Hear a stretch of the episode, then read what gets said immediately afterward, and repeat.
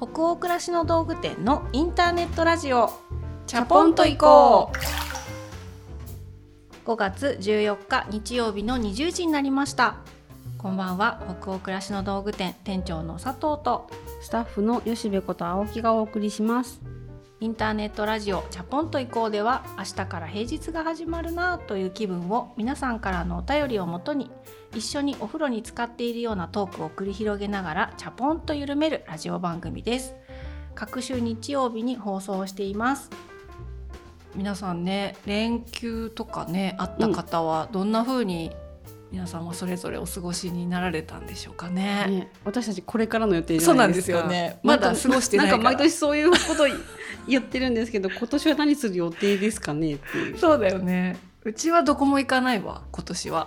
うん今年こそはうんもううんすっきりどこも行かない、そうすっきりどこも行かない。そうなんか人多そうだし5日間ゆっくりしようかななんて思ってますけど。ね出かける予定今年入れてる人も多いんじゃないかな。うんうん。ね。うん。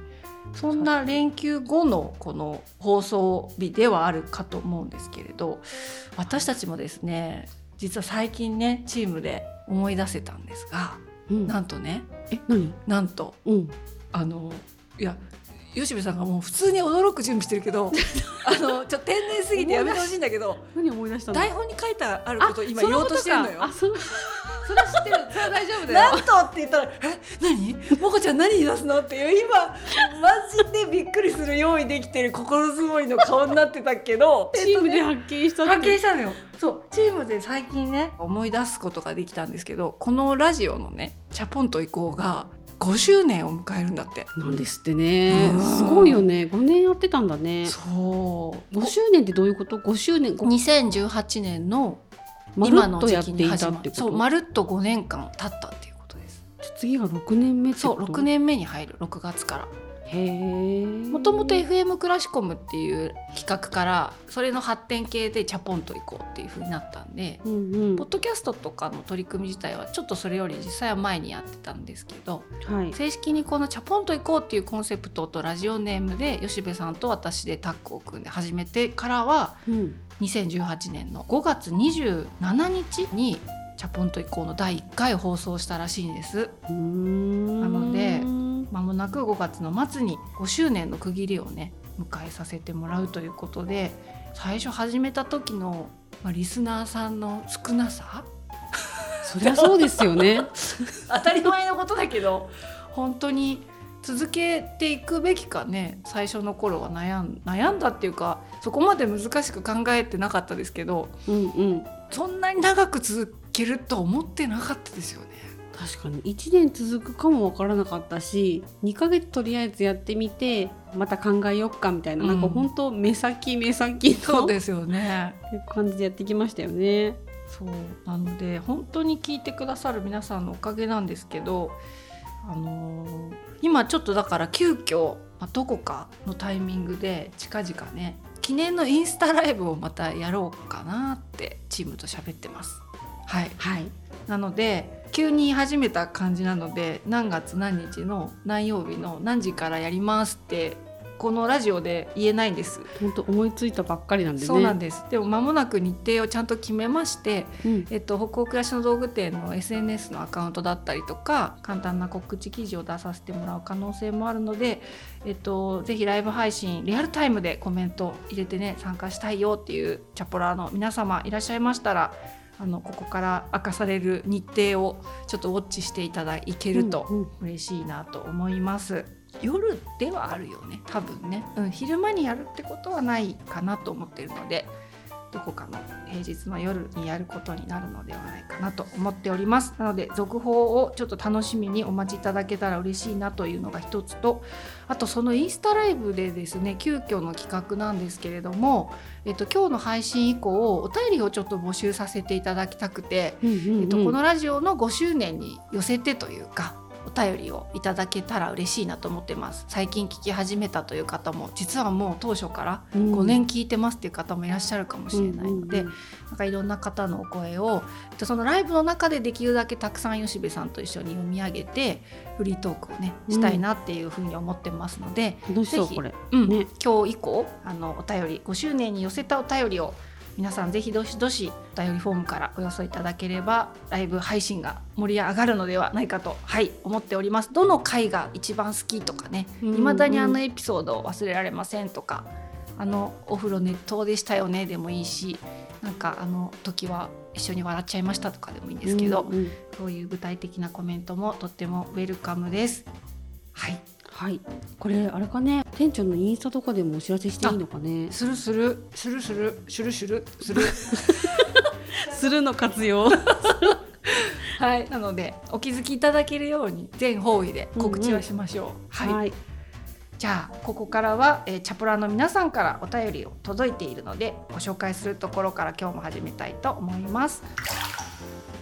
宮城県にお住まいのラジオネームみきさんからのお便りです。突然ですがお二人は春が好きですか？私は年を重ねるごとに春が苦手になってきています。仕事柄新しい人と出会いお互いの距離ややり方をすり合わせていくことにものすごくエネルギーを使うことに気づきました。そんなことを感じていた時にふと北欧暮らしの道具店のスタッフインタビューロングな2人を読んだのです。吉部さんの幸せの見つけ方いるのがうまい斉藤さん。そんな2人が今を楽しみ愛おしく思っていることから明日からを楽しもうと心から思いました。363日は憂鬱だからこそという考え方激しく同感です。物事の捉え方自分の在り方をそんな風に考えられたら素敵なことだなと思います。今週はどこにも行かないでひたすら休もうと思いましたが子供と遊んで料理をしたり掃除をしたり好きなカフェに行ったり残っていた仕事をしたりと敵な時間を過ごせたじゃないかと自分を褒めたいと思います。はい、うん。いいですね。いいですうねん。宮城県のみきさんありがとうございありますがとうございます。ね、春が年を重ねるごとに苦手になるってもう同じ、うんうん。あそう。うん。私もちょうどこの話題いつも身近でサポートしてくれてるスタッフとうんほんと直近話したばっかり。なんかやっとちょっと憂鬱だった春超えたよね私たちもっていう話で、うんうんうんなんかお互いにこうそのライフステージが変わる子供がいたりとか、うん。それで親もわさわさしてたりあとなんか冬に溜めた疲れみたいなのがなんか年々こう春に出てきて、うんうん。春に体調管理難しいお年頃になってきてるのもあって春がなんか得意じゃなくなってきてる。そうなんだね、うん。私その兆しが来てるのかな？今年しんどいのよ、春。ああじゃあ吉部さんもまあれ間もなくこのきつくない？みたいなのが。40代の体の変化が近づいてきている。もうそのただ中にいるつもりではいたんだけどまだまだあるのねじゃあ、あれこういう揺らぎ方ってうん。なかった気がするみたいなうんのがうん。あったりしてそれがやっぱ冬から春になるそういうタイミングでなんか自分の体がふわふわ落ち着かないみたいな。うんうん。だから結局一番今夏だけかもなんかおあお元気なのが？お元気なのが。そう。でまあそんな感じに共感しちゃったけど吉部さんのインタビュうん。ーだって読んでくださったみたいだよ。ありがとうございます、うん。あれうね、ん363日は憂鬱だからこそできるだけ明るい方見たいとか自分が明るいタイプではなくてどんよりしてるタイプだからこそちょっとそういう可愛いものとか、うんうん。明るい考え方だったに惹かれるのかも。だからそういうものをそばに置いていきたいのかもみたいな話をしたのかな、うんうん。そのことを言ってくださってるのかな。うんと思いました、うん。ありがたいね。見つけてくれたんですね。ね。そう。社内対談企画の最初の第1回に吉部出てくれたじゃない？うんうん。斉藤さんとはい。コンビで。一番多分社歴が長い2人ってことの組み合わせだったけどそれ以降ももう何回か違うメンバーの組み合わせで継続されているコンテンツで、うん私も今あれ読むのがすごい楽しみというか、うんうん。あそういうことを考えたんだとかずっといっぱい長く働いてたりとかで知ってるつもりでもあの対談読んで初めて知ることとかも結構あったりして、うんうん。あれを始めたいきさつもお店いろんな方に、まあ、このラジオも通じてなんだけど知っていただけるようになってきているから、なんかどういうバックグラウンドがある人たちが今こういうサービスを営んでるのかっていう雰囲気だけでもお客様に知ってもらえる機会があったらうんいいななんて思って、スイッチインタビューって企画やってみようみたいな感じで始まった企画だったんだけど、ね、こうやってラジオ聞いてくださってる方もねうん。読んで目に触れてるってすごい嬉しいなと思っちゃった。あとあえてこう普段の仕事のなんていうの絡みというか、うん。関わりしょっちゅう会議で一緒になるとかっていうことがなさそうな人同士をあえてアサインして、スイッチインタビューしてもらってるので、うん。なんかそういう面白さもねちょっとあったらいいなと思うし結構社内の人の話を内輪な感じとはまた違って、うん。フラットに客観的に知り直すっていうか読み直す楽しみって私たち側にもあるよね。確かにそう、うん。それですね。自分ねそうですね、うん。表に出しているのに自分の楽しみとして読めちゃっってるうん。かも確かに、うん。ありがたいね、なので続けていきたいなと思っているのでぜひね違うスタッフの掛け合わせバージョンもウォウォッチして読んでいただけたら嬉しいなと思いますね。はい。はい。じゃあみきさんありがとうございます。一緒に苦手な春を乗り切っていきましょう。毎年春はやってくるから。はい。じゃあ次のお便りも行きましょうかね。東京都にお住まいのラジオネームまいまいさんからのお便りです。私は公立高校で教員をしています。この4月に定期移動があり新しい学校に赴任しました。通勤電車では学校の図書館で借りた本を読んでいて通勤も楽しい時間の一つとなっていますしかし新しい学校は学校の最寄り駅から徒歩15分かかり歩いてみると結構しんどいしあまりに暇な時間で少し億劫になりかけていました。そこでイヤホンを購入し Spotify でラジオを聴くことにしました。今では毎日何を聴こうかと選ぶのも楽しみで新しい環境への不安を少し和らいだように思います。そこで質問です。お二人が新生活を迎えた時に新たに取り入れたアイテムはありますか？はい東京都のまいまいさんありがとうございあます。高校で教員をされてるんですって。高校の先生か、うんお世話になっておりますいつも。本当に。子供たちは、ね。子供たちがだ どこの視点からかわかんないけど。ね吉部さんちのお子が今高校生だからね。うん。新生活を迎えた時に取り入れたアイテムなかなか私たちも新生活ってどのタイミングであったのかっていうのががねどれを新生活とと言っていいの言ったらいいかんだろうね。まあ子供小さくはね。家子供のね家族の変化がちょっと自分も緊張感がねあるっていうのはあるよね。うん、だから家族の新生活だとそれにまつわるいろいろを用意したりしてそれこそ前回のん、店長が言っていたお弁当箱を新調してみるとかもそうだしなんか水筒がやったらべこぼこになったからうん。買い直しとくかとかそういうのも気持ちが一新できるし自分は何だろうって思った時うに、ん。なんか新生活の用意っていうよりは自分へのご褒美的にもの買ってるからな,、ん、なんだろうこまめに一新してるのかもしれないなって思いました、うんうんうんうんちっちゃいもの、そうだね。うん。なんかそういう意味の新生活っていうのはあんまり自分自身にはないけどうん。でも新生活にかかって関係するとすれば会社にやっぱ新しい人が入ってくる日とか、それはもう本当新生活だよね。活ね。自分も結構気持ち新たになんかやんなきゃなみたいな、うんうん。この学校の先生みたいな気持ちになったりそうだからなんか思い出したのがなんか初めて人を教える立場になる人って会社でずっと出続けるじゃない、うん。そういう人がその新しい人がいよいよ入社してくるっていう日にバッサリ髪切ってるの見たこととか何回かあって私。クラシック部の中でも髪型を一新してうんるとか、うんうん。新しい洋服その日に着てきてるみたいな。うんうんのこれまでも何回か見かけた思い出をなこのお便りを読んでなぜか思い出したんだけど、なんかちょっとこう新しいマインドで迎え入れるぞみたいな,、なんかそういうちょっとしたこう自分への気合スイッチってうん。あって、私もちょっと来月こういう大きいイベントあるなって時に髪の色変えたりしてるかも。なんかそういう意味では。なんか買うとかうん。何かを取り揃えるっていう意味ではちょこちょこよしべみたいにアクセサリー買ったりとかさ、うんうん。ネイル買ったりとかさそういうのはしてるんだと思うんだけど、うん。一番わかりやすくはちょっとした外見にチェンジを入れて、うんうんうん自分を奮起させるみたいなのはあるかも、私も。あるね、うんそうだね、うん。春夏あ春夏秋冬そのシーズン区切りぐらいで私もあるかもな、うん。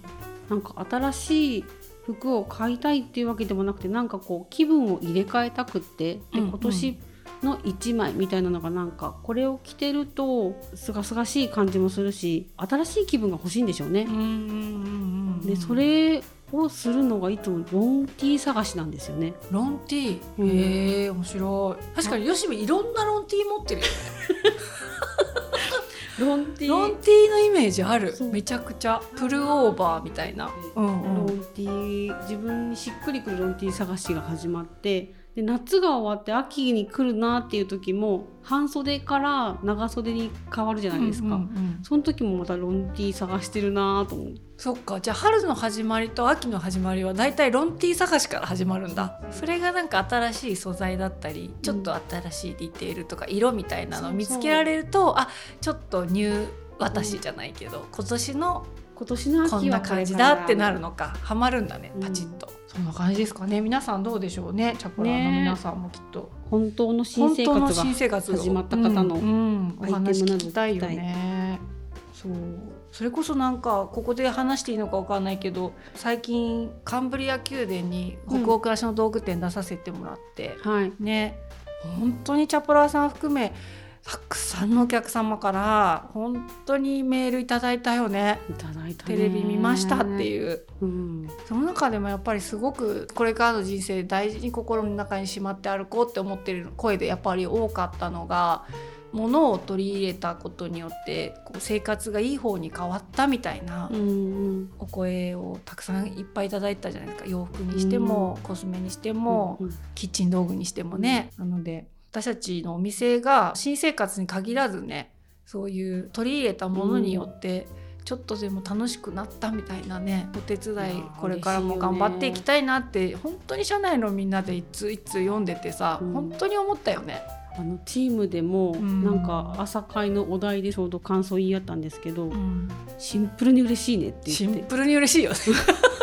その発音。シンシンプルに嬉しいねって言って、なんか買わなくても OK でね、うん。なんかそのシンプルに商品ページ見てあこんなのもあったらどんな暮らしになるかしらワクワクみたいにね、うんうんうん。想像をかきたてていただけるだけでも私たちページ作ってる回あるのでね。もはやそのためになんかやってるやって感じがる感じだからそう本当になんかそういうお便りに私たち本当に励まされました。なのでこの場を借りて今急にそうだそのお礼も言っとこうと思ってしまいましたけど、はい。もしかしたらテレビを機にねこのラジオにたどり着いて聞いてくださってるあの新しいリスナーの方も、もしかしたらいらっしゃるかもしれないのうんで、うんそのような方はこれからもどうぞよろしくお願いします。っていうなんか顔がちゃっかりするんだよね。ちゃっかりした顔で今言ってます。これからもどうぞよろしくお願いしよろますしくお願いします、じゃあその他にも今日もたくさんのお便り本当にありがとうございます。お便りはすべてジャポイコスタッフ全員で楽しく拝見をしております、えーそれでは本日のテーマとなるお便りに行きましょ東京都にお住まいのラジオネームチロさんからのお便りです私は義理の母と義理の妹と私で結婚当初の10年ほど前から毎日続けていることがあります。それは今日の目標を LINE で伝えるということです。小さな目標ですがニコニコする旦那さんに優しくする家族に感謝するなどなど。結婚も間もない頃は義理の家族との付き合い方にも不安がありましたがこの毎日の目標のやり取りのおかげで距離を縮めるきっかけにもなりました。朝の通勤中に目標を立てるので自分の気持ち体調家族の状況などを思い返したり気持ちを切り替える大事な時間になっています。また目標はできるだけ前向きなことにしているので私自身が家族に感謝を言葉にすると子供もお母さんいつもありがとうお父さん大好きご飯作ってくれてありがとうと息を吐くように言ってくれるようになったのは本当に良い効果でした。佐藤店長と吉部さんは毎日小さいことだけど何か継続されていることはありますでしょうか？う、うん、チロさんありがとうございます。すごいよねこれ。いや10年間さ些細なことを目標にしてますとは書いてくれていいてもだよ。うん。それを10年毎日続けてる。しかも3人でってさ。すごいすごいなって思いましたわ。私まず目標立てるのが苦手だからいやそうだから。すごい。でも小さいことでいいんだねってそう思った。そうそういうことでいいのかって。だだし別に目標が1週間もしかしたらさかぶってもいいのかもしれないしさ、1回出した目標は10日間使っちゃいけないとかじゃなくていいなら頑張れるかもしれない。確かに。うん、今日1週間ずっとニコニコするっていうのを毎日、うんうんうん。あの書くとかでもただやっぱりそれってやっぱ継続は力なりなんて言葉もあるけれどうん。10年間続けていくとなんかもうそれがきっとチロさんの佇まいになっちゃってるだろうなって思うわけ。そうだね。だからさ多分お子さんとがさうん。こういう言葉をかけてくれるっていうことが起きちゃうのかなって。なんかそれを起こしてるというよりは、うんうん。続けたことによってなんていうの血となり肉となってうん、それがナチュラルに出てきちゃうっていうね。そうそうそうそうそう。ね。ちゃった。目標はできるだけ前向きなことにしているのでっていうのも、うん。なんかその佇まいに出ちゃってるってことですようね。ん。なのかなって思ったから。えこういう方法も取れるんだっていうのは、うん。なんかちょっと真似できる自信は私これ全くないけど。う、ん。目標を立てるっていう目標忘れそう私。なるほどね。でもさこう LINE グループでうん、他の人が言ってくれるから忘れないかもよ。あそうか。それがリマインドになってね。そうそう。一人だったらやめちゃうと思うんだよきっと。そうだからちょっとねチロさんとの比較で私たちが続けられてることの話この後できるかしらって感じもあるんですけど。うん。で店長と吉部さんは毎日小さいことだけど何か継続されてることありますでしょうかっていうのでなんかこのお便りよ読ませていただこうかって話になった時も例えばさなんだろう毎日植物いじるとかさなんかコーヒーを入れるとかさそういうことってよりはなんかもうちょっと抽象的というか、うんうんうん。そのチロさんが目標をその決めるってことを続けてるって話だからなんか動作として生活の中でこういう習慣続けてますみたいなことだけじゃないことを含めてうん。考えてみてもいいのかもねっていう話になって、でそれでちょうどあれなんですよこの配信させていただくちょっと前に YouTube の北欧暮らしの道具チャンネルで、はい。新しい番組をリリースしてるんですよね。うんうんそのタイトルが「あの人の続けていること」っていうことで、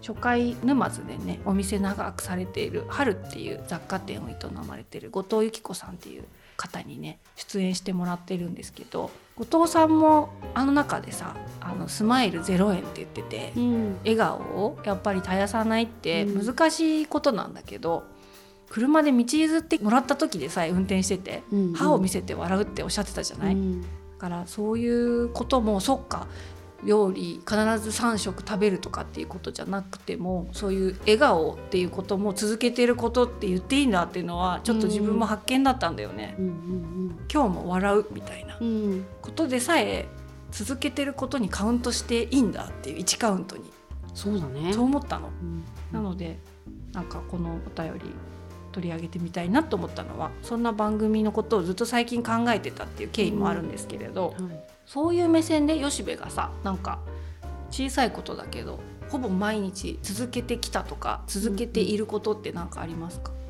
うーん。まあくだらないことを喋るってことですかあー家族と？ね。そう。かスタッフと？雑談本当に雑談っていうかこう、ん。脈絡もないんですけどでくだらないほどちょうどいいと思っててなんか和むなーっていう。うん。夫もいろんなことで頭がいっぱい子供も自分の生活っていうか社会があるじゃないですか、でも家ではのんきでいいだろうっていうのがなんか自分の中であってくだらない話するっていう。うん。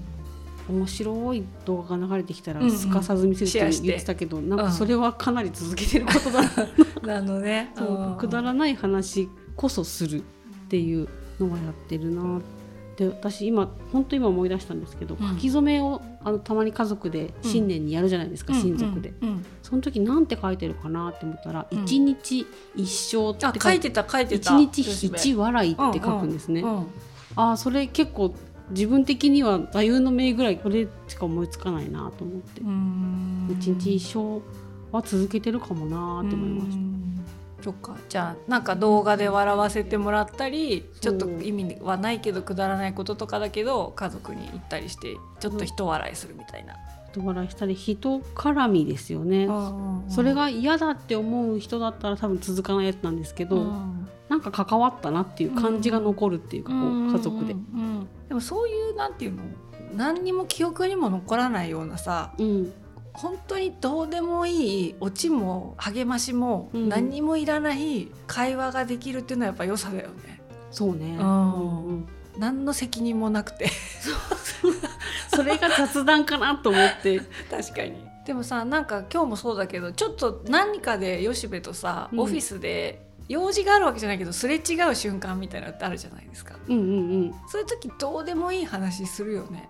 うちらもねそうね、そうね。うん。なんてことないけど、まあ、うん。子供のことだったりとか、そうさっきも変なこと言ったもんね。トイレですれ違った時吉部。なんか。顔見ただけでなんか。私の顔見たらなんか照れるわーとか言ってきて。え 何が照れるのかさっぱりわからないけどなんかななんか照れるわーって言われたの？見て、うん。でも店長もなんか言ってたのよ。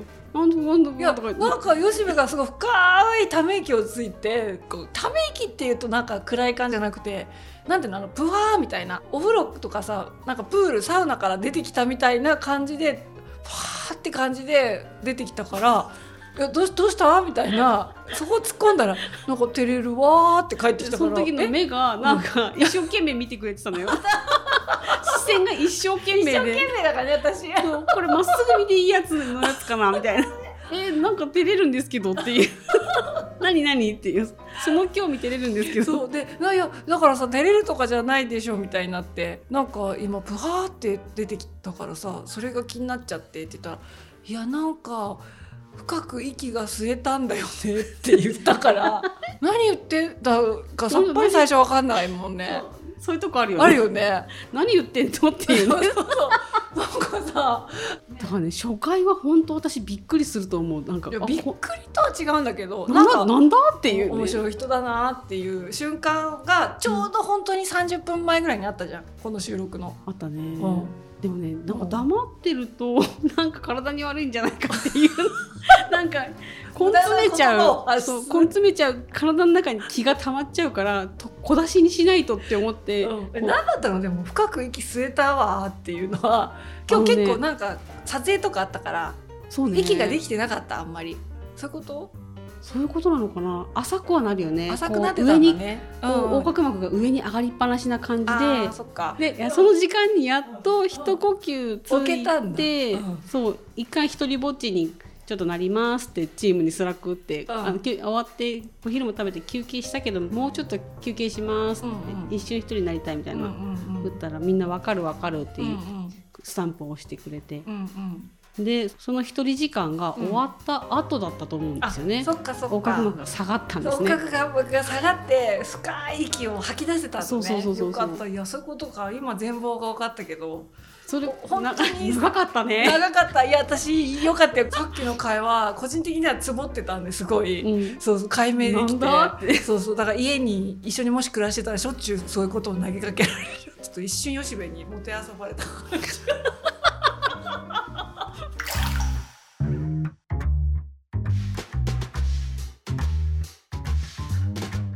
なんかある店長？私はそう考えてみたのこれずーっとしかも若い時から、毎日って断言ではできないんだけど最近とかじゃなくてね。最近とかじゃなくて私がいわゆる習慣みたいなことじゃなくてもっと抽象的なことでこのチロさんみたいに長い年月ずっとやってることってなんだろうって考えるいい機会もらったなと思ってう、んうんですごいえそういう話って思われちゃうかもしれないけど、うん。あの感じることああ逆に言えないな。逆に共感だな。共感しちゃった、うん。そうなんかうん。それこそ、最近のこう社員同士のスイッチ対談の最後に、日本柳さんが言ってて、うんすごい共感しちゃって何かをちゃんと感じ取っていたいっていうことは今に至るまでずっと多分続けてきたことで、それってなんか言葉にすると大げさなんだけど毎日意識して多分いて、悲しいことも、あのイライラすることもワクッとすることも感じる瞬間があるじゃん人って。なんか。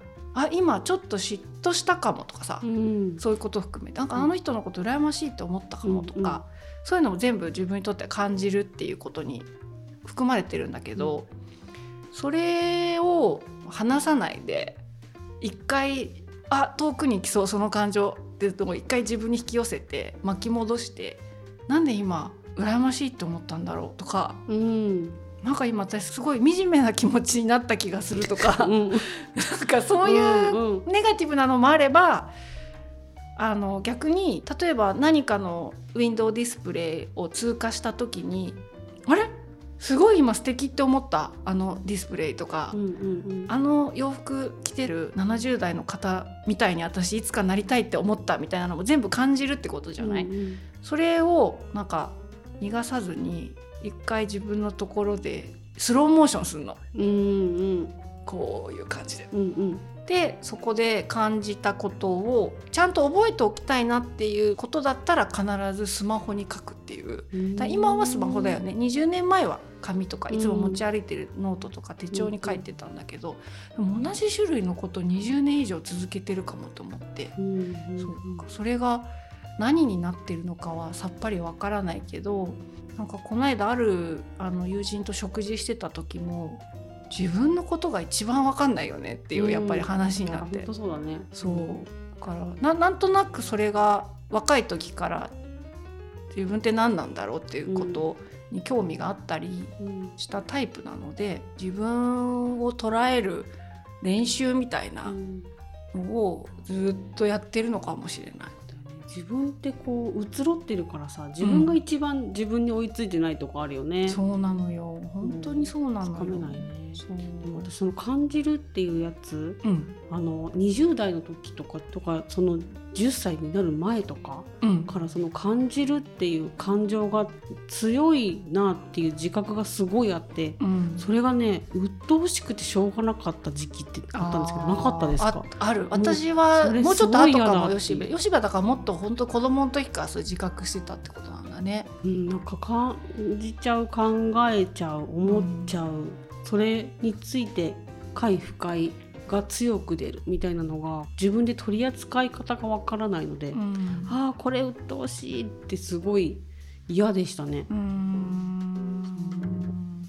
でもなんかそれも大事っていうのにある時あるきっかけで気づけたんですけど、大変ですよね。でも感じたものをこうスローモで再生する、うん、まあそうね。いいことだったらその美味しいんで。美味しいからね、スローモで再生し続けますけど。けたいけどね。そういやちょっとトゲトゲっとした気持ちの場合はスローモーションするの苦しいんだよね。うんうん。だけど私すごい大事にしてる言葉があって有名なさあの俳優のうん、あのメリル・ストリープさんっているしゃるじゃん、うんうん、大好きなもう女優さん、うんうんがすっごいロングの英語でスピーチをされたやつが一時話題になってて素晴らしいスピーチなんです全文が、うんうん、だけどその最後の言葉にも完全にやられちゃって、うん、レイヤ姫っているじゃないですか。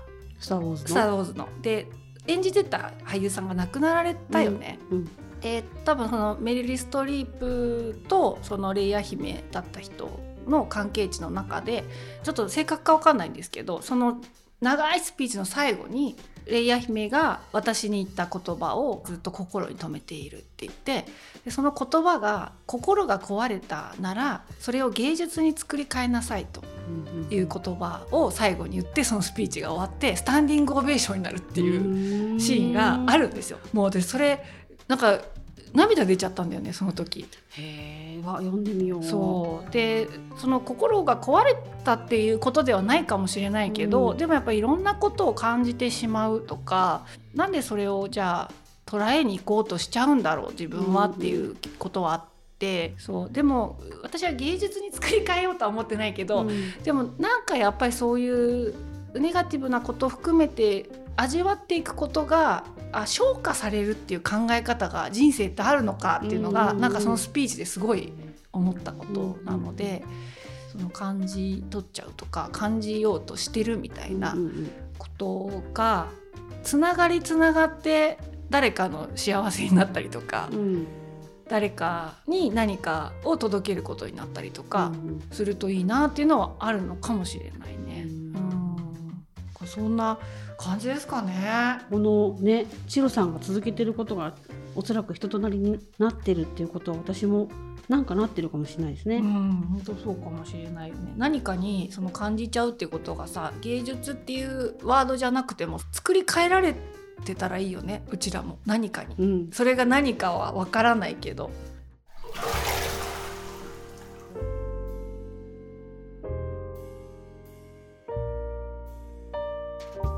夜のインターネットラジオチャポンと以降はここまでです。皆さん本日のお湯加減いかがでしたでしょうか？吉部さん今日はずっとささやかでも続けてることっていうテーマが本テーマでした、はい、はい、お湯の温度何度になりますでしょうか？今日渋谷さんに聞いてみていいですか？いいですよ。じゃあ今日同席してるチャポンのディレクターの渋谷さん、は いです、ポカポカしてる四十五度。可愛いなんか。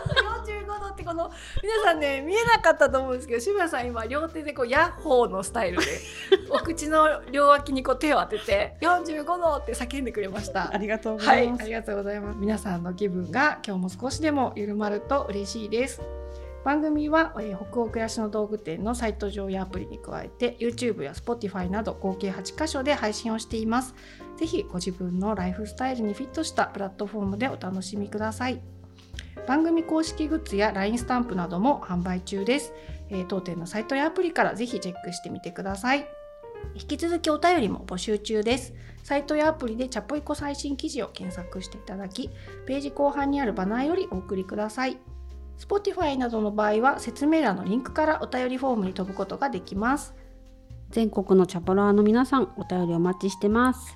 え次回のチャポンと以降は5月28日日曜日の夜20時を予定しております。それでは明日からもチャポンと緩やかにそして熱くいきましょう。北欧暮らしの道具店店長の佐藤とスタッフの吉部こと青木がお届けしました。それではおやすみなさい。おやすみなさい。